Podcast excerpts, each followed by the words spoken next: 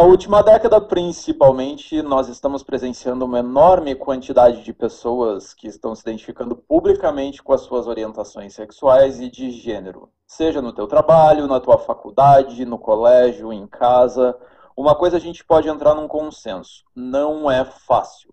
Mesmo sendo uma jornada de simples abertura ou através de uma incansável saga, o outing é o momento inevitável, tanto quanto é a morte para todos nós, né, obviamente, mas ele é inevitável na vida de um LGBTQIA+. E é para falar sobre essa saída de casulo que eu convidei hoje o meu queridíssimo, gatíssimo e cirúrgico amigo Iago Fouquet. Eu não sei se eu falei o nome dele certo. É Fouquet. Roda a vinha. Hello! Meu nome é Kenny, sou pai de Pet, Helena de Manuel Carlos, virginiano, celibatário por opção dos outros e grande entusiasta pelo teu direito de se irritar, contestar e manifestar o seu próprio mal-estar. Aqui é o lugar para ficar de cara com a vida, com os causos da semana, com tudo aquilo que todo mundo gostou, com os outros, enfim, eu tô aqui para reclamar. Seja bem-vindo, esse é o Irritando Kenny Hoppus.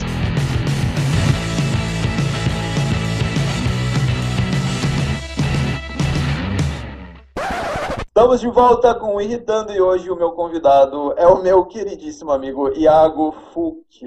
Iago, meu amorzinho, seja muito bem-vindo a essa sessão de terapia do inferno. Eu espero que tu não saias daqui mais desgraçado da cabeça, porque aqui é só o suco do meltdown e da dissociação. Oi, tudo bom?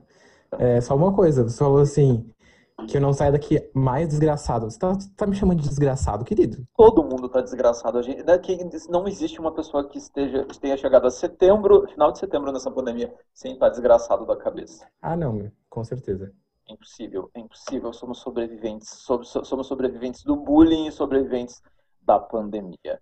Iago, eu já vou chegar dando com os dois pés no teu peito. O termo se assumir, isso não te irrita profundamente? O termo se assumir? Cara, então, o termo se assumir me irrita, porque, querendo ou não, a gente é, relaciona a palavra a assumir com, tipo, sei lá, assumir responsabilidade por um, um crime, alguma coisa que se faz de errado. Né? Tipo, exatamente. Quando fala de assumir, eu tenho, eu tenho a impressão de que a pessoa também tá, tá dizendo, tipo, tá, você sabe que você tá fazendo uma grande bosta, uma coisa errada, nojenta, repugnante, e tu tá sendo conivente, tu tá assumindo que tu tá fazendo essa merda, assim, eu me sinto muito isso, assim, tipo Chaves, quando ele é, rouba a vila lá, supostamente rouba a vila, que é o senhor Furtado que rouba e tal, e todo mundo chama ele de ladrãozinho, eu me sinto super assim quando as pessoas falam. Tipo. É, então, tipo, esse é o, o, problema, eu acho que é o termo, mas agora eu não sei se é uma, uma questão geracional, não querendo chamar de velha, mas é, eu não ouço mais isso ser falado. Ah, vai, vai. Eu não ouço isso ser falado muito, tipo, a maioria das pessoas com quem eu converso, ou pelo menos que eu me lembro, tipo, recentemente de falar a respeito disso, nunca falaram assim se assumir. Sempre falavam, tipo, ah, eu falei pra minha família, tana, sabe? Tipo, Sim. Não, não, não era tão comum esse se assumir. Mas é, é muito comum na mídia, até não teve o negócio lá do o ex é, Chapo, Chapolin, não, como é que é o nome daquele programa do Castelo Ratimbum lá, que se assumiu hétero, uma coisa assim, não, não viu no Twitter, foi ontem, acho que foi. O, o, o bonito, o gostoso ou o feio? É, aquele que, o biscoiteiro lá, que eu esqueci, eu não sei o nome. Ah, o, o, o, Luciano Amaral, o Pedro, ele, ele se assumiu isso, hétero, é. teve isso. É, ou alguma coisa, tipo, teve que. Ele teve que, tipo, afirmar que era hétero apesar de ser biscoiteiro, uma coisa assim. Eu não lembro, eu não entendi direito qual foi o rolê, porque eu não fui a fundo, mas criticando justamente que ele tava, entre aspas, tendo que se assumir hétero, não sei o que, blá blá blá.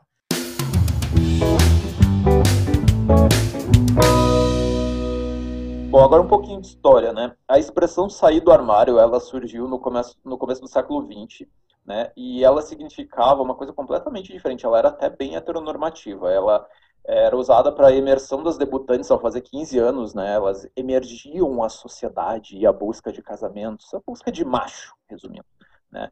E até metade daquele século, os termos usados pelos homossexuais uh, para se assumir, né? Eles variavam aí como tirar a máscara, soltar o cabelo, deixar cair os grampos. Eu sou velho, como o Iago falou, eu sou uma pessoa muito velha, eu sou um, praticamente do período pré-cambriano, pré-cambriano, eu nunca ouvi essas expressões tipo deixar cair os grampos. Isso realmente deve ser muito antigo.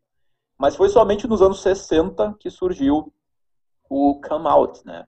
Que junto com a, com a outra expressão ali que os americanos usam muito, skeletons in the closet, é, eles fizeram uma junção aí, um trocadalho né, de esqueletos no armário, que se refere a algum segredo mortal aí super bem guardado, e originou então o Come Out of the Closet, que por fim né, acabou nos dias de hoje gerando o outing, que a gente usa hoje em dia, que se refere justamente ao termo de sair do armário. Aproveitando esse ensejo histórico, uh, Iago, como é que foi a tua situação de saída do armário de outing? Né? Eu vou falar bem a linguagem do jovem millennial, já que tu é uma pessoa jovem, jogou isso na minha cara na frente de todo mundo. Eu vou usar o termo. Como é que foi o teu outing? Assim? É, foi, foi uma situação difícil? Ela foi uma coisa mais transitória? Foi aos pouquinhos, comendo pelas beiradas ali? Ou foi na paulada mesmo, tipo assim, ó, oh, amanhã pai é isso, eu chupo rola e qual é que vai ser? Não, só deixa eu abrir um parênteses antes de começar a minha história. que na minha cidade, assim, essa coisa de debutante ser apresentado para a sociedade ainda é uma coisa que rola muito forte. Daí eu fiquei pensando como é que foi o meu debut gay na cidade, sabe? Tipo, não que isso tenha rolado, mas então, vamos pra minha história. E que cidade tu é, só para os ouvintes saberem? Ah, Blumenau, Santa Catarina. also known as Blumenase. Mas, o importante é que ele tem saúde, gente. Bom, enfim. Como a gente sabe, sempre existem vários outings, né? Tipo, não é só um, porque são várias pessoas que tu conta em diversos momentos é, diferentes da tua vida. Com certeza. Mas, por exemplo, tipo, eu fiquei um tempo, assim, né, na dúvida a respeito sobre falar para alguém. E aí, eventualmente, no final do terceiro ano, eu contei para os meus amigos, que inclusive duvidaram horrores, falaram que eu tava confuso, é só porque eu não tinha sorte com meninas e não sei o quê, porque eu também não, nem tentava, né, mas enfim. E, e eles me super descreditaram, até que um ponto, uh, uma amiga minha, que daí a gente já tava, né, eles já tinham aceitado isso, uma amiga minha e eu fomos até a casa do meu irmão, e eu já tinha falado pra ela que eu queria contar pro meu irmão, porque era uma das pessoas mais próximas a mim, tipo, a gente sempre foi muito amigo e tal. E, e aí no que eu fui ao banheiro, ela falou pro meu irmão que eu queria contar uma coisa para ele. E, tipo, então ela meio que me botou pra fora do armário ah, pro meu irmão. Ela te, ela te jogou pra fora do armário. O teu irmão, Sim, fazendo só, só um adendo, um anexo, uma coisa que eu descobri semana passada que eu achei maravilhosa, o teu irmão também é gay, né? Então, isso vai entrar na história agora. Ah, desculpa, dei spoiler. então, aí no que eu saí do banheiro, é, o meu irmão falou assim, tá, o que, que, que tu tem que falar pra mim? A Cristina me disse que tem um negócio pra me contar. E daí eu peguei, tipo, dei uma enrolada, assim, e acabei falando pro meu irmão. Ele falou assim, ah, a gente é mais parecido do que eu imaginava. Daí eu olhei para ele com uma cara de, do que tu tá falando? Daí eu parei, dei uma, olhei um pouco mais para ele e pensei, ah... e é... Uma tremenda situação tipo... do boi preto reconhecendo o boi preto, né? Hum, tá. É.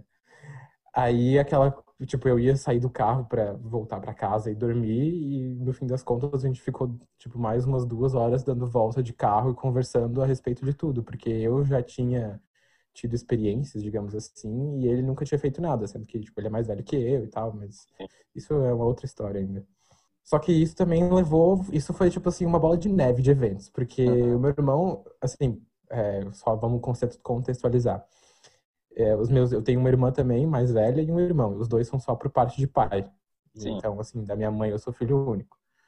Aí, nisso tudo, tipo, deu uns dois, três meses, aconteceram várias coisas e tal, e no fim das contas eu sei que o meu irmão falou pro nosso pai a respeito dele. E aí eu fiquei tipo, nossa, tu é muito culhãozudo, sabe? Eu jamais ia conseguir falar isso, tipo, da minha boca, assim, tão facilmente. Tipo, meu Deus, faz três meses que tu contou pra mim agora tu tá falando pro pai, sabe? Só que nisso, na época eu tava na faculdade, eu tinha aula de manhã, e a minha família, a gente, os meus pais são separados há bastante tempo, mas a gente sempre se encontrava para almoçar e tal. E daí numa sexta-feira, meu pai falou assim: "Ah, vamos almoçar lá na churrascaria tal, não sei o quê". Eu falei: "Vamos". Tipo, ele chama minha irmã, todo mundo. Aí eu fui encontrá-lo, só que minha aula acabou mais cedo, então eu cheguei mais cedo. E meu pai, alemão, do jeito que é, também chegou, tipo, 10 minutos antes do que ele tinha combinado. Então a gente ficou um tempo só nós dois ali, esperando. E aí ele veio assim, ah, desde quando tu sabe? Do Alexandre, né? Meu irmão, no caso. Eu falei, ah, que fazia uns, alguns meses. Ele achou, perguntou o que, que eu achava disso. Eu falei que pouco me importava, não é, né? A vida não é minha e tal. Aí ele pegou e mandou um, ah, e tu tá nessa também? Com essas palavras eu lembro exatamente até hoje. Também a E aí passou um, passou um filme na cabeça, né? Eu pensei assim, cara, se eu falar que não agora, ele não vai me perguntar mais. E eu vou ter que falar da minha boca, tipo, trazer todo o assunto à tona de novo. Então é mais fácil dizer que sim e vamos lá. E daí eu falei, é, tô. E daí, tipo, ele foi um amor, ele me deu, tipo, uma, um sermãozinho a respeito, não, não um sermão ruim, eu digo, um sermão bom a respeito de como isso ainda é muito mal visto, que independente disso ou não, era sempre melhor eu ser a melhor pessoa possível em qualquer coisa que eu me é, prestasse a fazer, porque por mais que não seja, tem pessoas que veem isso como uma característica negativa. Sim. E, e essas coisas assim, sabe? Então, eu não sei como é que foi para ele, porque a gente já não morava junto. Então, é, tipo, eu não sei como é que foi o processo dele de aceitar isso, porque eu não convivi com ele tanto assim para saber. Mas, tipo, pra, pra comigo, assim, ele sempre foi muito, muito, muito tranquilo, carinhoso. Conheceu meus ex, já conhece o namorado do meu irmão, enfim tudo bem de boa, assim. E é uma coisa que vocês conversam naturalmente hoje em dia, assim, que já é, já é inserido natural, assim? Ou ainda rola meio aquela. aquela, aquela... É que a gente, não, a gente não comenta nada muito específico, assim, sabe? Hum. Tipo, hum. não. Assim, ah, às vezes falo do namorado do meu irmão, às vezes quando eu namorava, tipo, ah, chama, chama não sei quem e tal. Aí. Eu, assim, era ok. Porque o meu pai também é uma pessoa mais fechada, assim, ele é um pouco mais que nem eu. Não é uma coisa que você vai sentar, tipo, na mesa do almoço domingo e dizer, assim, olhar o Eric Marmo na televisão e dizer, pai, off, faria. Não, não chega nesse nível. Não, é. jamais. tipo, nem com a minha irmã, sabe? Eu tenho liberdade pra fazer, falar muito sobre isso. Tipo assim, até um pouco mais, mas ao mesmo tempo eu não me sinto tão à vontade. Sim. Porque ela foi uma, uma das últimas pessoas que eu falei da minha boca, tipo, porque eu imaginei que ela soubesse, se tocasse, mas ela nunca. Ela falou assim, ai, não, tipo, não tinha certeza e tal. Mas essa coisa de comentar assim, com a minha lá do meu pai não rola muito, mas a minha mãe, meu Deus do céu. Cara, e, e assim, tu, tu, sempre te identificou como gay, no caso. Uh, eu pergunto por quê, tá? Sempre quando é discutido nos ambientes onde eu, pelo menos, transito ou performo socialmente, isso gera um tabu, tipo, ai, nossa, criança não entende dessas coisas. Como se a identidade de orientação sexual e de gênero fosse uma coisa especificamente, automaticamente ali ligada a ato sexual, sabe? Isso me irrita muito, pois é extremamente complicado e problemático fazer grande parte dos héteros sacarem que ser LGBTQIA+, é, essa sigla tá muito grande, gente. Eu vou falar LGBT, eu amo todos, do fundo do meu coração, mas não tá rolando, tá? É algo muito mais, assim, do que fazer sexo, né? Porque, geralmente, eu com os meus pais no início rolava um pouco disso também, quando falava, assim, sobre relacionamento com pessoas do mesmo sexo e tal, e, tipo, era automaticamente a transa, a foda, a trepada. É a primeira coisa que vem na cabeça das pessoas, né? Uh, os nossos ouvintes assexuais aí, não me deixam mentir, né? Isso não, não tem nada a ver... Óbvio que tem a ver com sexo, com relação com ato sexual também, com foda, com trepada. Mas não é sobre isso esse momento, né? Para mim foi sempre algo muito mais ligado a, a, a um espírito, a, a uma, ao, recheio da, da, da, casca, assim, uma coisa que eu sabia que eu era muitíssimo antes de eu entender do que era sexo, assim, eu nem sabia, eu nem fazia ideia do que era sexo, mas eu sabia que eu não era igual aos outros garotos, assim, eu sabia que tinha uma coisa diferente, mas não, não tem nada a ver com sexo, assim. Geralmente é tão pensado sexualmente, tão sexualizada essa questão de uh, sair do comum, digamos assim, de ser heterossexual, enfim, porque justamente o sexo é a única coisa que difere. Porque, assim, o afeto, essas coisas assim, todo mundo sente, entendeu?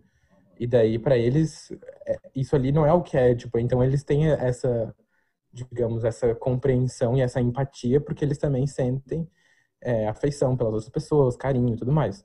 Mas daí, quando chegar na hora do vamos ver, para eles é uma coisa absurda, entendeu? Porque, tipo, não, porque dá o cu, não sei o quê, porque blá blá blá. Então acho que pula tanto para a questão sexual porque é justamente onde as coisas diferem mais.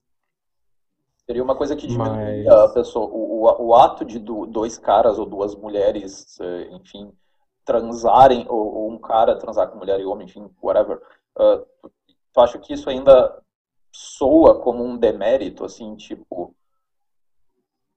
eu não sei, é, é muito complicado. Eu nunca consegui entender, eu nunca consegui chegar nesse nível, eu nunca transcendi nesse ponto de conseguir chegar a entender o que, o que, que passa da cabeça, qual é que é o medo tão grande. Eu não tô, eu não, eu tô excluindo os homofóbicos, aqueles que odeiam, que têm aversão. Eu tô dizendo as pessoas que, que, que, que respeitam, que, que, entendem e tal, mas que ainda ficam com aquela pulga. Eu, eu tenho essa sensação de que fica aquela pulga atrás da orelha, assim, sabe? Não sei. É, é que eu acho que depende da pessoa também, né? Assim, eu acho que tem muita gente que não entende porque, enfim, criado de uma maneira que seja muito fechada em relação a isso, enfim, ou muito estigmatizado, tipo, não, isso é coisa do diabo, sei lá, essas coisas católicas, cristãs, enfim. Mas, tipo, eu acho que tem muita gente que é aquela coisa, né? Tipo assim, o pessoal ainda é muito curioso, o pessoal é muito é muito quer saber da vida dos outros, então na verdade eles não estão nem aí pro que tu faz, de fato. Sim. Eles estão aí para saber o que tu faz, só para poder comentar com outras pessoas e para poder tipo falar alguma coisa. Tipo, eles querem saber da tua vida. E daí, assim, se tu deixa essa pulga atrás da orelha, mais ainda que as pessoas vão atrás, sabe? Sim, eu te entendo. E. Pode falar. Não, não pode falar, pode falar. Não, é que então, tipo, agora só uma coisa que eu lembrei agora aqui, que tem aquela frase do Oscar Wilde, né, que tipo, tudo no mundo, na vida, na vida humana é a respeito de sexo, menos o sexo, o sexo é a respeito de poder. Eu acho que isso também é uma coisa que, que por isso que também remete tanto sempre ao ato sexual e tudo mais, sabe? Porque Sim. é onde é, tipo as pessoas fazem muitos, muitas das coisas que fazem justamente para chegar nisso, sabe? Exato. E agora eu não. Eu, eu sinto assim, ó, sem querer te cortar, mas já te cortando, eu sinto que, que muito da, da identidade, principalmente de homem, tá? Muito da identidade do homem ela gira em torno de sexo. Né? A grande parte da nossa identidade, o sexo, tá, é, é, ele significa muito pra gente, ele, ele diz muito a respeito da nossa personalidade e tal. E tanto que eu sinto muito, assim, que às vezes quando um cara é gay, e ele é ativo e ele não é afeminado, o cara ele, ele é muito mais bem aceito dentro do contexto de família, dentro do contexto social. Para ele é tudo muito muito fácil assim, sabe? Eu, eu observo nesse sentido assim. Então tipo o cara que dá a bunda ele acaba sendo um cara muito mais depreciado socialmente assim falando do que o cara que come, tá ligado? Porque do mesmo modo o cara que come geral, quando ele é hétero, come todas as mulheres, ele tipo é o fodão e tal. E aquela velha máxima, a guria que dá para todo mundo é a vagabunda. O cara que, que se assume gay de fato, mas que ele come geral, ele é o ativão, comedor e tal, ele ainda, ele, ele, ele, ele continua né, nessa, nessa seara, nessa seara, eu sempre quis usar essa palavra, nessa seara, tipo, do cara respeitado, fodão e que todo mundo admira, mesmo sendo homossexual, sabe? É, obviamente isso tem muito a ver com o machismo da nossa sociedade, isso é uma coisa muito enraizada. No meu caso, teve uma situação um pouco contracorrente, que foi quando eu me descobri bissexual. Isso aconteceu depois dos meus 24 anos de idade. Foi muito depois. Foi depois que eu já namorava com caras, que eu já transava com caras e tal. E foi quando eu comecei a ficar com uma amiga da faculdade. A gente começou a ficar, ficar em festinha e depois a gente começou a transar. E a gente viu que era legal, eu vi que era legal, que era igualmente gostoso e tal, e enfim, toquei o baile. Então, para todas as pessoas a quem eu já tinha me assumido, eu tive que me reassumir, de novo, voltando a esse verbo assumir, que eu não gosto. Uh, eu tive que sair do armário pela segunda vez, de um segundo armário, de uma segunda porta do armário, eu tive que abrir de novo. Assim. Bom, tem uma frase do psicólogo especialista em psicologia transpessoal com enfoque em psicologia afirmativa, que é o Paulo Corro, tá? Que eu achei muito interessante essa frase que justamente se refere ao que a gente está conversando hoje. Ele diz o seguinte: a decisão e o ato de sair do armário é um processo na maioria das vezes longo, conflitivo, permanente e não linear. Ou seja, onde os indivíduos ora conseguem se libertar dessa condição com mais facilidade e ora retornam para esse estado de privação e desconforto devido às pressões internas, fruto obviamente, da homofobia internalizada ainda não resolvida. Isso volta muito ao que a gente estava falando ali sobre o negócio de ter o macho e ter a fêmea na relação. Isso é uma coisa estrutural e muito internalizada. Uma, é uma homofobia que muitos gays têm ainda que tocam até o final da vida. Voltando à frase dele. Apesar das dificuldades ou desafios que esse processo de sair do armário impõe àqueles que o vivenciam, trata-se de um processo essencial para a construção e afirmação de uma identidade gay positiva e afirmativa resumindo, é aquela velha máxima, façam terapia, galera, se tiverem a oportunidade, porque olha, né, ajuda e dá uma diferença assim interessante e importantíssima. Eu quero fazer um programa sobre terapia ainda com o meu analista. Eu estou tentando convencer ele a isso. Não sei se foge um pouco da, da ética dele, mas enfim, eu estou querendo fazer isso. Estamos trabalhando nisso. O importante é justamente isso, né? Saber que cada pessoa dança música no seu próprio tempo. Eu mesmo, quando era, quando era intolerante, né? Eu tive uma fase mais intolerante. Quando a gente é mais jovem, a gente é intolerante, adolescente, então fala e pensa muita merda. Quando era mais novo, eh, eu achava que as pessoas que viviam no armário, né? Os famosos, que claramente a gente sabia que eram gays já na, na adolescência, que hoje, hoje muito, muitos deles são assumidos. Por exemplo, Rick Martin. Rick Martin é uma, é uma pessoa que todo, todos nós sabíamos que ele era gay. O Lance do NSYNC, todo mundo sabia que ele era gay, tá ligado? Mas enfim, né, é, eu achava ali que essas pessoas viviam no, no armário e elas estavam traindo movimento, elas ficavam vivendo em cima de privilégios de poder ficar fingindo e ninguém desconfiava e ninguém tratava eles com homofobia, uh, o que de fato ocorre muitas vezes, né? Muitos não saem do armário e continuam aí se escorando nisso, porém não é o lugar, é a, a, a, a, grande, o grande trabalho que a gente tem que fazer internamente, e é muito complicado isso, eu falo principalmente porque eu sou uma pessoa super crítica, é não julgar essas pessoas, independente que elas estejam fazendo isso sem necessidade, se escorando basicamente por, por conveniência, é aquela velha máxima, né? Cada um sabe a alegria e a dor que traz no coração, já dizia Titãs em Epitáfio.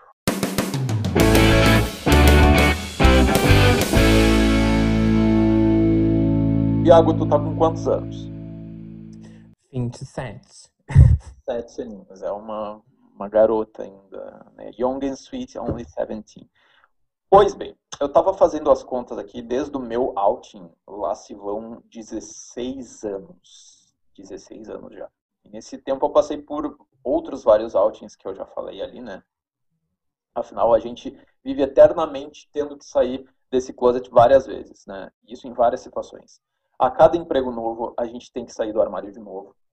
É, quem é, voltando àquele termo que eu não consigo achar um termo melhor, mas enfim, quem é assumido a cada emprego novo tem que sair do armário de novo, porque conhece pessoas novas, chefes novos, enfim, é, é fazendo amizades com alguém que é heterossexual, é reencontrando parentes depois de muito tempo, depois que já está adulto, mas bem resolvido, é, colegas do passado, Deus me livre e guarde, mas acontece. Socialmente, como vem sendo para ti viver hoje um homem com 27 anos, já é um adulto, né? Belo de um adulto, diga-se de passagem, como vem sendo para ti uh, viver como gay? É, tu, tu sente que hoje em dia essa necessidade de sair do armário é ainda necessária, assim, é uma coisa que é, é necessário registrar isso de que está saindo do armário, ou é algo que já fica muito evidente e as pessoas simplesmente perderam aquela curiosidade, aquele famoso, ai, ah, será que ele é? Quando tu começa num lugar novo, assim, por exemplo, onde tu estás estudando atualmente, assim, tu acha que existe essa necessidade de sair do armário é uma coisa que todo mundo já saca e ninguém dá mais bola. Tem coisa mais interessante para se importar. Cara, eu acho que é, depende muito, assim, né? Tipo, essa coisa de, de necessidade de sair do armário. Obviamente que para família e pessoas importantes para ti isso existe, né? Uh, mas para tipo pessoas às vezes terceiras, assim, que tu vai ter contato, mas não vai ser tão próximo, enfim, eu acho que não existe essa necessidade mas eu acho que também não é tão orgânico e natural assim, porque eu acho que muitas vezes fica nas entrelinhas. Eu acho que, assim, uh, todo gay tem essa coisa de que, tipo assim, eu preciso dar pelo menos um pouco de pinta para que outros gays me reconheçam, porque senão eu perco o amor da minha vida, sabe? Sim, sim, sim. Dá aquele sinal, então, assim, tipo, tipo, eu tô aqui, galera, né? Sou um é, de vocês. Tipo, só pra, só pra dar uma bombadinha ali no gaydar, assim, sabe? Mas uhum. não necessariamente para deixar explícito, porque, tipo assim, vamos supor, eu vou, vou, me usar como exemplo, tipo, a visão que eu tenho de mim mesmo, que já me falaram que acho que sentem isso. Sim. Eu acho que para quem me conhece um pouco mais, fica bem evidente. Mas, assim, se tu me olhar andando no shopping, talvez tu não perceba. A não ser que, claro que porque eu, como viado, ando super rápido pra caralho, né? Tipo, a pressa de chegar nos lugares, mas enfim. É, não é necessariamente fica tão evidente. Só que, assim, eu acho que não. A não ser que tu queira trazer isso à tona por algum motivo, porque, sei lá, vai ter um churrasco do pessoal do trabalho, tu quer levar o teu namorado, daí, tipo... Sim, sim. É, mas tu não precisa fazer disso um evento, tipo, então, ó, pessoal, deixa eu falar uma coisa para vocês, sou uhum. gay, tipo assim, tu fala assim, ah, vou levar meu namorado, tipo assim, como se isso fosse, quer dizer, como não, porque isso é a coisa mais normal do mundo. Sim, mas, tipo, para justamente já, eu acho que ser posto dessa maneira até às vezes ajuda as pessoas que não estavam prontos para lidar com isso lidarem com mais naturalidade, porque elas vão ver como pra ti aquilo é natural, sabe? Sim. Sim, e de novo, é muito válido a gente dizer que, é, é, falando de, de mim e de ti nesse, nesse sentido, nós somos pessoas muito privilegiadas, tá? Que eu acredito que seja, deva ser uma situação assim. Nós somos homens brancos uh, a, a, a, partir do tu, pelas opções, pelas perspectivas e pelos olhares de pessoas que já te deram, tu é um cara que não seria tão afeminado, não, que não daria tanta pinta assim. Então, uh, a gente entende, só para deixar registrado aqui, a gente entende que são várias e várias leituras e situações. A, a, a, pessoa preta afeminada numa empresa, ela deve com certeza passar por vários outros tipos de provações que de repente a gente não tenha que passar. Então, assim, a gente não está dizendo que isso é uma coisa que acontece com todo mundo, que esse é o único normal, é o único caminho. Não, a gente entende que existem várias outras releituras dessa situação, muito mais dolorosas, e que a gente está num, num, num, num, patamar de privilégio sempre em relação a outras, outro tipo de pessoas. Com certeza é uma situação que eles não, não se dão ao luxo de não ter que falar. Por exemplo, tu, tu deu a entender que não é uma coisa que tu traz, é uma coisa que se toca no assunto, tu não vai negar, tu vai conversar, tu vai dizer que sim, mas não é uma coisa que tu vai propor o assunto.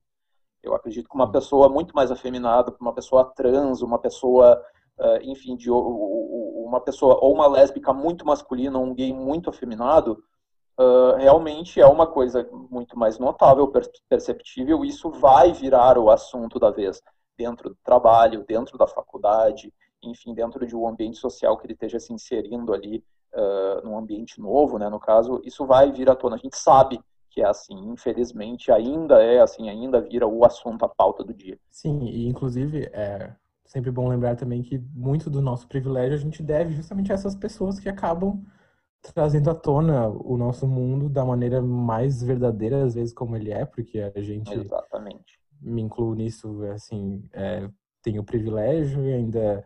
Mas, tipo, cada um é cada um, especialzinho do jeito que é. Realmente, assim, é, é, é, muito orgulho de quem todo dia levanta, pega um ônibus e vai para o trabalho e é uma pessoa que foge de toda a heteronormatividade ou de outras normatividades e, e não tem medo de, de, de, se expressar e de viver socialmente como é e custe o que custar. E a gente sabe que às vezes tipo, as consequências são horríveis. assim. Alta Fidelidade. Muito bem. O Alta Fidelidade é um momento onde nós fazemos nossas listas e nesse episódio eu queria discutir contigo, Iago, um top 3, tá? De itens de cultura pop que fizeram parte de ti nessa saga, nessa jornada de saída do armário. Pode ser um disco, um filme, uma novela, uma personalidade específica, um ator pornô, enfim. Todos nós temos algo que nos ajudou, ou confortou, ou ainda conforta durante os momentos não fáceis aí, né? Dessa saga, dessa, desse momento de aceitação. Qual que é o teu top 3? Agora vou deixar tu começar com isso. Assim. Tá, eu, eu tive que pensar bastante para fazer algo que fosse representativo mesmo. É, mas vamos começar pelo começo, né, como diria. Um, em primeiro lugar, eu acho que tipo uma coisa que me lembra que é tipo totalmente 100% sempre que eu ouço essa música, sempre que eu eu penso nisso, tipo me lembra a época que eu contei para os meus amigos do colégio, que foram as primeiras pessoas que souberam, que foi tipo assim, teve uma vez que a gente foi numa festinha super alternativa, que um dos nossos amigos que já tinha contado é, para nós que era gay, que é gay, é, ele ficou com um cara e nessa mesma festa teve um cara que me, tipo, ele veio falar comigo e eu não sabia o que fazer, porque eu não tinha falado para os meus amigos ainda. Então, tipo, eu fiquei assim, ó, eu quero, mas eu não posso porque eu não falei para eles, então vai ser um choque para eles, não sei o que, blá blá blá. Mas enfim, a música é da Kylie Minogue, aquela Get Out of My Way. Só que, em específico, não sei, né, as pornolentas de plantão devem saber que da Randy Blue tinha um vídeo com os atores, tipo, eles meio que faziam um, um clipe dessa música, só que era eles, tipo, tudo assim, quase emplelado e tal. É. Então, para mim, isso é a cara da minha. Da, da, quebrando as portas do armário, assim. É, em segundo lugar, um clichêzão, pode ser clichê, mas, enfim. É que foi bem na, minha, na época também. Uh, o CD da Lady Gaga, o Born This Way, tipo, 2011, ah, acho que lançou. Com certeza. E foi naquele ano que eu falei pro meu irmão, que daí também falei pro meu pai, e daí, tipo, que eu comecei a sair mais e comecei a, tipo, me sentir mais à vontade sendo quem eu era. Eu era, né? Porque eu já mudei bastante, graças a Deus. Nossa, eu lembro muito da época desse, da, do lançamento do Born This Way, das festas, tipo, era uma coisa muito libertadora cantar Born This Way no meio do, do Nossa, e eu, eu já, já chupava o pau hermafrodita da Lady Gaga, que, né, que tinha na época. Eu já chupava há muito tempo, entendeu? Desde 2008, antes de Just Dance, eu já tava lá, assim, ó, só. Já era a cadelinha da Gaga, assim. Eu tava só esperando ela falar que era italiana, só esperando. E aí, tipo, no Born This Way foi, tipo, só o que eu precisava pra, tipo, não, beleza. Ela serviu, tô ela entregou tudo que a gente, tudo que os viadinhos queriam. E por último, é, uma artista que me lembra essa fase foi a Britney. Quando ela lançou, eu acho que é, eu vou, deixa eu procurar aqui o nome do, do álbum. É aquele que tem Womanizer, Blackout, eu acho. É Blackout, né? É Blackout. Blackout, né? Blackout. Blackout então, eleito aí por 98% das bichas o melhor álbum da Britney. Eu discordo, mas realmente ele é adorado por todo mundo. Eu, eu lembro muito desse álbum e, e da Britney porque quando eu tava no segundo semestre da faculdade, tinha um menininho que eu tinha o crush, que era o crush da faculdade, que eu já tava, né, super de boa com o fato de ser gay e tudo mais. E voltando ao assunto de dar aquela pinta, né, que a gente tem que sempre ter algum item que dê a pinta, ele tinha aquele MacBook emborrachado, branco.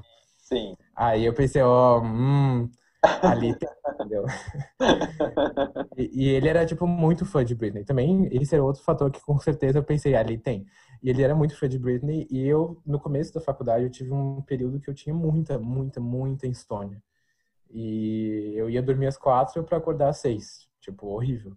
E eu me lembro que eu tinha o crush nesse menino que era viciado em Britney e tinha, era a época, era a época do, desse CD, do Blackout, e eu ficava ouvindo uh, ouvindo Blackout, jogando o joguinho de celular até quatro da manhã, quando realmente vinha o sono. Então, e foi tudo na mesma época. Então, por isso que isso também me lembra a parte do meu do meu florescer.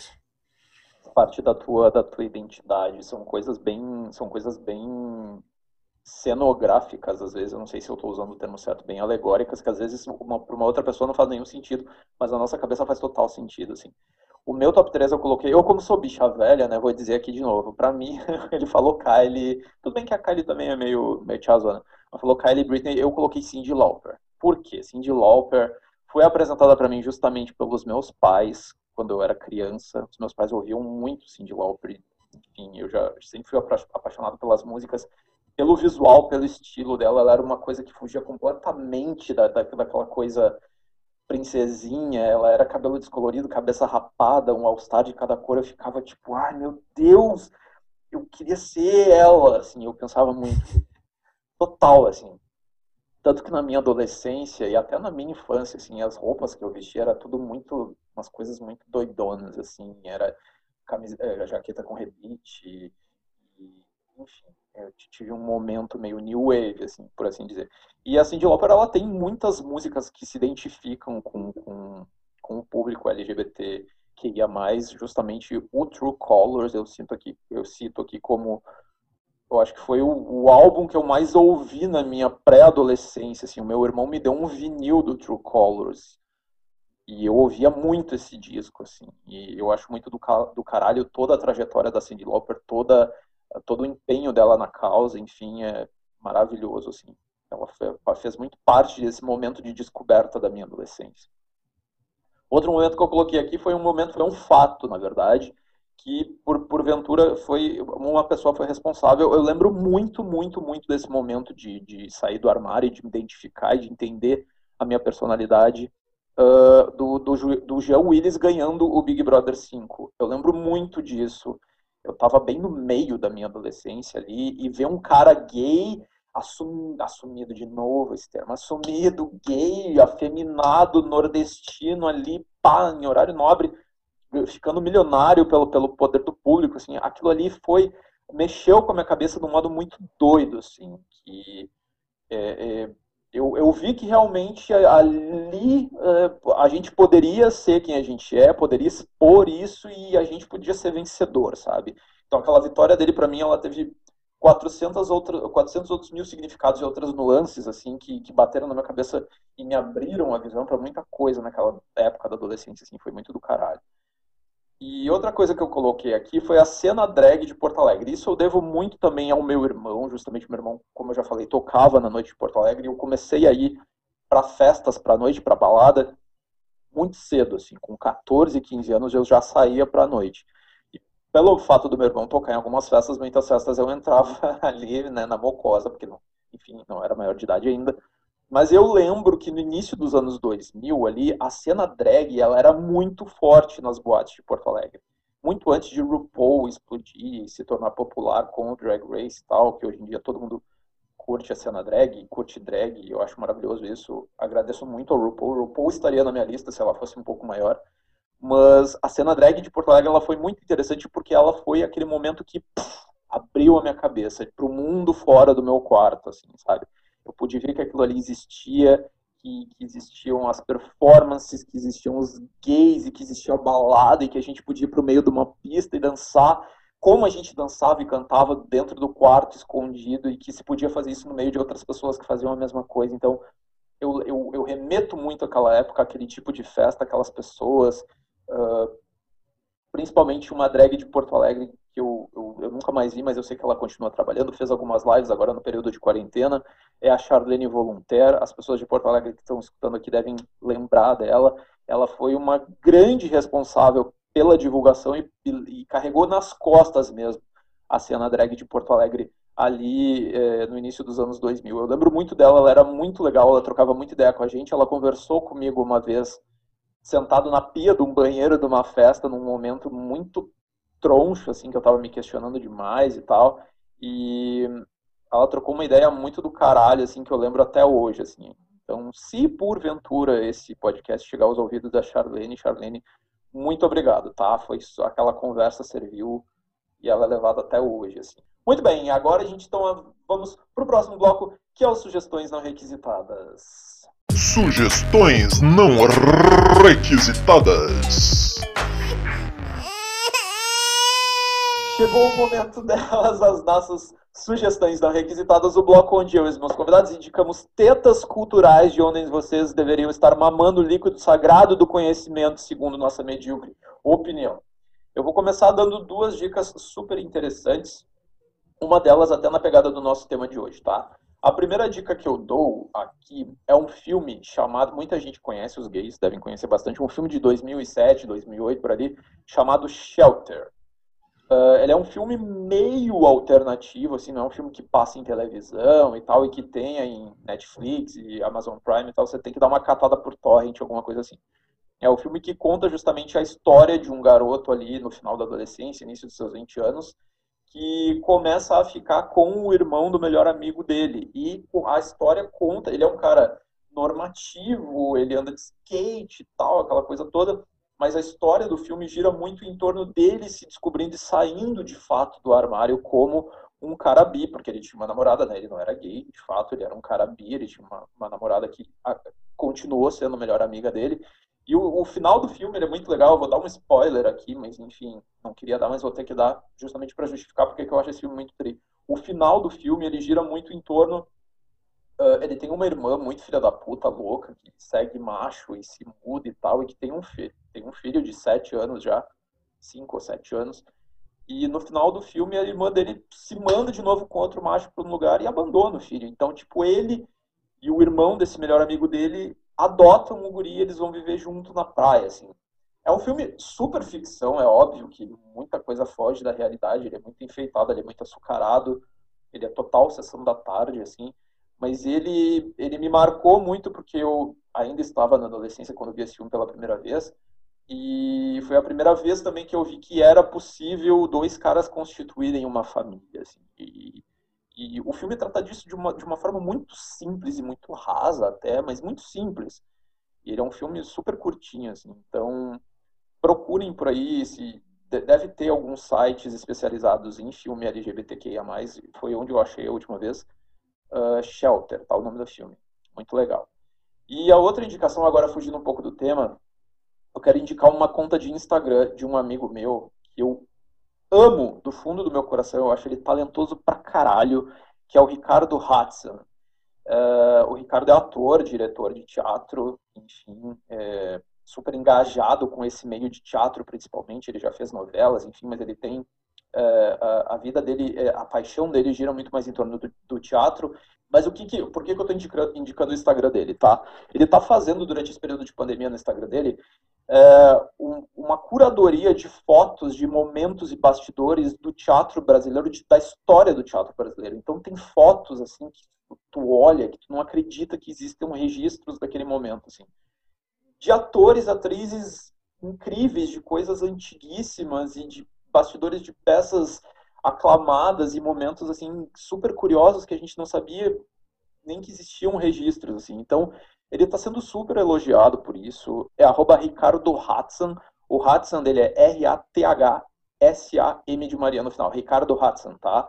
E confiram lá. Ele tá fazendo isso há alguns meses já assim e é uma coisa que se tu pega deitado na cama de noite, tu, tu viaja por dentro do, do Instagram dele, porque realmente conta a história do teatro brasileiro. Eu espero que ele mantenha isso é, de algum modo, que isso vire um livro. Enfim, eu estava vendo uma live dele essa semana, a Sônia Braga estava na live, e ela ficou também maravilhada, enfim, é, é, é, é fantástico, assim. Eu, eu achei muito do caralho essa atitude dele, Ricardo, parabéns. É, fantástico, fantástico, incrível. Eu não gosto de usar esse adjetivo, mas eu sou obrigado a usar ele agora. Genial essa tua ideia, Ricardo. Parabéns, Ratoso. Beijo, viu? Iago, tua vez. Uh, eu, não, eu não sou uma pessoa que sou muito boa de indicar, porque eu, eu gosto de umas coisas muito peculiares às vezes. Então, assim, vou deixar aqui a, a sugestão que eu achei que fosse poder é, ser aprazível para o seu público, digamos assim. Uh, primeiro, uma música que eu tô simplesmente viciado, inclusive tuitei que eu não conseguia parar de ouvi-la esses dias, que chama Hypnotize, do Purple Disco Machine, com Sophie and the Giants. Eu peguei, alguém postou no Instagram, tipo nos stories, e eu roubei. Eu não sei quem foi, não lembro, mas eu amei, muito obrigado. Sinta-se beijado, pessoa desconhecida. A outra dica que eu não sou o maior cinéfilo da vida, mas inclusive é, eu recebi essa dica de um amigo meu aí de Porto Alegre, inclusive, que é o filme Roma, do Afonso Cuarón, que é preto e branco, é, a fotografia, filmografia toda assim é muito é muito bonita, sabe? Tipo, é, é, um, é um drama bem cotidiano, assim, não, não tem não é assim uma história muito mirabolante, mas é, é legal, é bonito, é interessante, é tipo é, se passa no México, tem tipo umas cenas muito bonitas de, de contrastes sociais, enfim, é é aquele filme assim bem do sábado à tarde chovendo e tu já tá meio triste, tu vê aquele filme para ficar um pouco mais assim, mas é, é legal, é muito bom. Tá bom, Christian Grey. Obrigado pela sua participação neste quadro. Agora a gente vai para aquele momento que eu amo. Fale conosco. Muito bem, chegamos ao momento mais irritante desse podcast, a participação do ouvinte. Antes de mais nada, se você quer dar um feedback aqui sobre os assuntos dos episódios passados, me corrigir, desabafar o coração, pois não tem dinheiro para bancar a terapia que eu indiquei no início do programa, aqui é o teu lugar. Basta enviar a tua arrastada de corrente para o irritandokene.gmail.com ou através das redes sociais, que no momento é só o Instagram, então é a rede social, no Kenny Hops, tá? Arroba Kenny Hops. Uh, alguns insights aqui, o Carlos Silva, ele me corrigiu sobre o episódio passado, a novela onde as mulheres comiam a flor do Fábio Júnior era Pedra sobre Pedra e não Tieta. Muito obrigado, Carlos. Eu fui pesquisar isso, tanto que o Júlio me corrigiu no episódio passado. Eu tinha essa imagem, mas é que é tudo meio que ali naquele meio, naquele mesmo ambiente, né, naquela mesma pegada e tal. Mas realmente, era Pedra sobre Pedra, uma novela que eu nem lembrava que existia, mas tinha ali a flor de Jorge Tadeu, que nada mais é que um antúrio, mas é uma flor que na época da novela ela tinha, é, é, orbitava em torno do, do, do, enfim, do formato fálico dela. Né? Enfim, o Jorge Tadeu comia todo mundo na novela nessa pegada. Fábio Júnior, né? Fábio, o Fábio Júnior sendo Fábio Júnior desde 1900 e vai lá pancar. Uh, nós vamos para alguns áudios sobre o tema de hoje, né, onde os irritators compartilharam suas histórias de outing com a gente. A primeira participação que eu vou ter aqui é da Adriana Moiano, a Adri, que é uma amigona minha, querida, fofa, trabalha junto comigo, e ela compartilhou como é que foi o outing dela. Oi, pessoal, aqui é a Adri. E com 13 para 14 anos, eu já sabia que eu era lésbica, que eu gostava de meninas. Com 15 anos, eu tive a minha primeira namorada. Foi quando eu tive que contar para a minha família. Aí vem aquela parte do medo. Uh, mas a minha realidade foi uma realidade diferente de muitas que a gente vê aí fora. É, eu tive uma aceitação tranquila, pelo menos por parte da minha família, principalmente a minha mãe, que disse para que se eu era feliz é, era o que importava, se eu estava sendo feliz e se isso ia me trazer felicidade era o que importava. Só ela se preocupou com a questão do preconceito da sociedade. É, graças a Deus eu tive sorte e por parte da família não sofri nenhum tipo de preconceito. Agora, por parte de alguns amigos, sim, algumas amigas ficaram com medinho pelo fato de eu ser sapatão e talvez querer ficar com elas. Mas depois tudo passou, é, eu segui sendo eu mesma. Hoje sou casada há cinco anos com uma esposa linda e a gente segue a nossa vida normalmente, como qualquer ser humano. E o meu recado é esse: independente de todo preconceito, seja você mesmo, é, não tenha medo de enfrentar uh, esse preconceito bobo que não era mais para existir, infelizmente existe. Então, independente de tudo, seja feliz. Se for para ser feliz, independente de quem seja, é, o que importa é, é, viver a vida como vocês mesmos são. Ela é demais, é demais. Eu, eu, eu vou, a, a, a Adri é outra pessoa que eu vou convidar para cá, porque, tipo, ela é uma pessoa fantástica, é uma puta, perdão, com perdão da palavra, é uma puta profissional do meio de comunicação e mas enfim ela é uma pessoa fantástica assim e ela é bem assim ela é bem bem isso que vocês ouviram assim. Ótima ótima contribuição aí Idri no Fale conosco com a gente. Uh, e que bom que foi uma coisa que não foi traumática assim sabe? E, embora a gente tenha muitas histórias e seja interessante é, dividir as histórias de quem teve momentos mais difíceis, assim, que não foram fáceis, mas também é bom ver que é uma coisa que nos leva a crer que está diminuindo com o passar do tempo essas situações assim um pouco mais traumáticas. Né? Então, eu fico muito feliz em saber que amigos às vezes não tiveram que passar por provações muito mais sérias assim. Então, que bom, que bom. Uh, desejo tudo de bom para ti, tá, Adri? Para ti e para Gabi, que é a esposa dela, que também é uma fofa, tá? O outro áudio que eu tenho aqui é a participação de uma pessoa, é, é uma pessoa muito peculiar, eu acho que é por isso que eu me dou tão bem com ele, que é o Bruno, tá? O Bruno Borges. Até onde eu saiba, ele estava morando na Irlanda, mas nesse momento ele deve estar na Suíça, tá? Porque ele estava nessa transição aí. Ele dividiu um pouco a história da saída de armário dele. É, então, eu estava falando disso, engraçado, estava falando disso com a minha tia ontem. Ela me perguntou quando é que eu percebi e eu tive saída do, do armário em parcelas. Eu saí uma vez. Acho que todo mundo tem disso. Eu saí primeiro para os amigos, depois para minha mãe e para a família eu nunca saí. Eu eu não sei como é que todo mundo sabia, né? Na verdade, todo mundo sabia. E eu aparecia, comecei a aparecer com o namorado como se fosse uma coisa corriqueira. Mas para os amigos, eu tinha uns 17 anos. Primeiro eu contei para um amigo meu que era muito afeminado. E ele foi meu primeiro contato, assim, ele me levou para um boate gay, era uma matinê, né, porque eu era menor. Mas aí eu contei para ele que eu era bi. Eu fiquei bi uma semana, depois eu virei gay de novo. De novo, não. Depois eu virei gay. Enfim.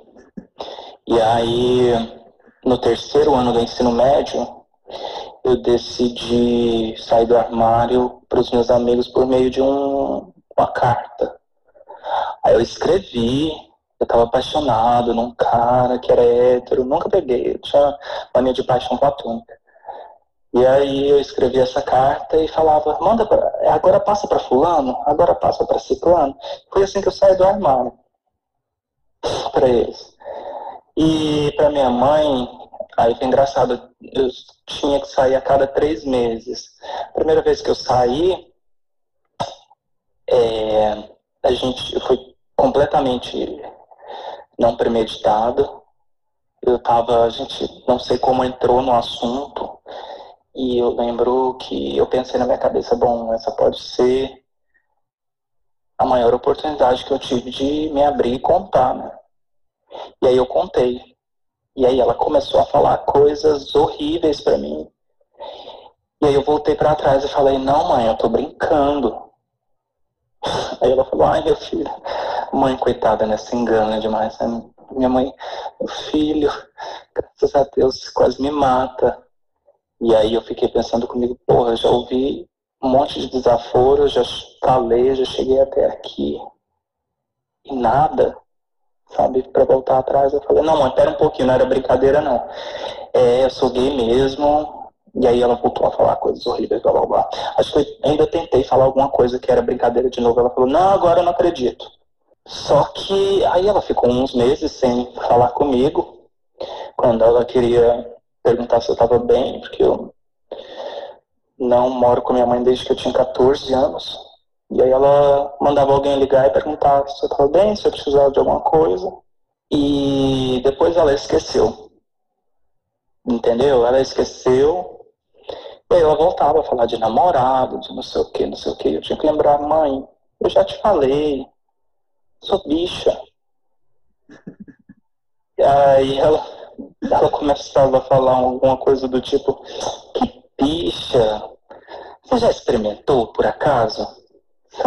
Você não sabe, você fica aí falando. E nisso foi até eu arranjar um namorado de fato. É, o Bruno já, já passou por aquela situação do tipo, é uma fase, né? É uma fase, vai passar, infelizmente, né? Tem essas situações existem, e como eu falei agora há pouco, a gente não pode ignorar que existem outras realidades muito mais cruéis e não legais, e a galera acaba tendo que procurar aí um, um refúgio, né? É, é, é muito, famílias, família é aquelas pessoas que a gente escolhe, né? Não, não é necessariamente, não são necessariamente aquelas pessoas de laço de sangue, muitas vezes, infelizmente, né? Que pena que tem que ser assim em alguns casos, mas enfim, que, que bom que hoje em dia o Bruno é um cara assumido, é um cara que lida super bem com isso, assim, bem até demais, né, Bruno? Tá, tá me escutando aí? Mas, cara, que bom que a gente cresce, né, no final das contas e a gente entre aos trancos e barrancos, eu acho que a gente consegue levar esse tipo de, de situação, assim. E, e quer dar algum, alguma opinião sobre os nossos casos? Uh, então, eu tive, assim, a minha, a minha, o meu outing foi bem ok, foi bem tranquilo na maior parte. Tipo, o único problema que eu tive, como eu comentei antes, eu sou filho único da minha mãe. Então, com ela, eu, eu tive um, um período que foi um pouco problemático, assim, porque eu morava com ela, e aí teve uma situação que assim, minha mãe sempre projetou muito a vontade dela de ter netos, sabe? Porque ela sempre gostou muito de criança, ela já, já foi professora de jardim de infância. E a minha, a minha irmã já tinha já tinha filhos e tal, tipo, tinha minha sobrinha. E por mais que a minha irmã não seja filha dela, a minha mãe, a gente sempre, a gente cresceu junto, então a gente sempre se deu muito bem todo mundo, a família sempre foi bastante unida, então nunca teve esse problema. E minha mãe, assim, via nos meus sobrinhos aquela coisa de criança e, e ficava viajando e pensando em quando fosse a minha vez, sabe? Sim. E aí ela ficava muito com esse com essa pilha de netos e tal. E teve um dia que isso culminou num negócio que eu falei, cara, eu preciso falar, eu preciso falar, eu preciso falar. E engraçado que eu também eu escrevi uma carta deixei no travesseiro dela e falei assim, mãe, eu vou dormir, beijo, boa noite, e eu tipo, sumi, assim. Aí, de repente, tipo, um tempo depois, ela abre a porta do meu quarto, querendo conversar, e assim, não, no momento ali, aquela noite, ela foi super compreensiva, super receptiva, tipo, não, não sei o que e tal. Ela fez uma pergunta que eu achei peculiar, que é, pensando em como ela é, faz sentido. Ela perguntou assim, ai, mas tem alguma amiga minha que também tem um filho gay que tu sabe que é? Porque, né, aquela coisa assim, tipo, de precisar ver que ela não tá sozinha, sabe? Tipo, de se relacionar com alguém, tipo, ah, mas a filha, o filho do, da fulana também é, sei lá. Só que aí no dia seguinte o negócio degringolou, assim, sabe? No que ela acordou, ela, tipo, tava, começou a chorar, e foram, assim, uns dois meses que, tipo, ela nunca me destratou, mas ela, tipo, ficava muito triste e fazia questão de mostrar que ela tava triste. Eu cheguei a me arrepender de ter falado, porque eu me sentia péssimo sabendo que estava causando um sofrimento nela e tudo mais. Mas aos poucos foi melhorando. A minha tia é psicóloga, eu acho que elas conversaram bastante a respeito disso.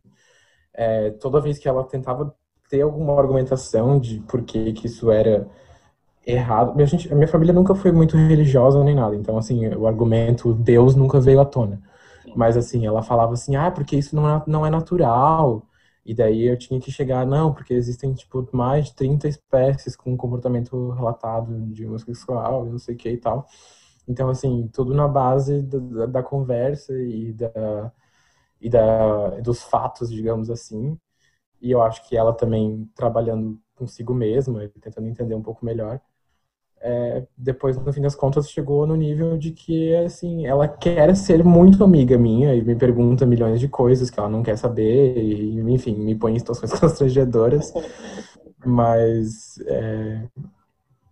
enfim, é, eu acho que, tipo, também, ao mesmo tempo que às vezes existe esse distanciamento, depois de que isso passa, pode acontecer uma aproximação ainda maior, sabe? Mesma coisa com meu irmão, tipo, nós já éramos super próximos, a gente sempre fazia tudo junto e tal. E isso foi só do tipo assim, ah, então a gente vai pra mesma balada, né, garota? Então, tipo, foi ótimo. E ah, é, é, é, é, é, uma jornada, é uma jornada de, de, de, a saída do armário, no caso, é uma jornada onde toda a família acaba tendo que sair do armário, parando para pensar. As pessoas que de fato vivem com as suas famílias, né? Enfim, é, é uma coisa que todo mundo acaba tendo que fazer. É, todo mundo tem que passar por isso, assim. Mas eu ainda tenho esperança que no final das contas tudo dê certo, e para quem não der certo, tá, não tá tudo bem, mas tá tudo bem também. Tem, procure os amigos, os seus, seus parceiros, a sua, sua, sua, sua galera. Rita Lee odiava muito essa palavra galera. Eu quero parar de usar galera. É toda a galera. A galera, toda a galera, exato. Mas, tipo assim, a, a, o teu povo, tu, tu, tu, tu, tu, tu, tu, ai, eu ia usar tribo, que é pior ainda. Enfim, te acha. Não precisa ser justamente com a tua família, tá? Mas se for com a família, que legal também. Muito bem. Pessoal, espero que o episódio de hoje tenha servido primeiramente para lhes entreter, né? E de modo algum gerar gatilhos. Essa não foi a nossa intenção, não foi a minha intenção. Acredito que não foi a do Yarno também. Cada um está no seu momento pessoal, no seu capítulo específico dessa sitcom bagaceira chamada vida, tá? Não tem problema se tu sair do armário aos 20, aos 35, aos 50 ou talvez nunca, tá? O que importa é viver dentro de sua própria intensidade, sem deixar que terceiros, ou principalmente, muito importante, dogmas externos possam influenciar em quem tu é. Tá? Confia no teu espírito. É só e unicamente você que pode saber e determinar isso. Tá? É uma frase justamente da Cindy Lauper que eu citei ali, que ela dizia que nos dias mais cinzentos ela colocava as roupas mais coloridas e brilhantes dela. E era por isso que ela tinha aquele estilo. E isso fez muito sentido para mim num momento muito necessário, tá? Então, assim, sempre você, nunca os outros. Seja bem egoísta nesse momento, tá?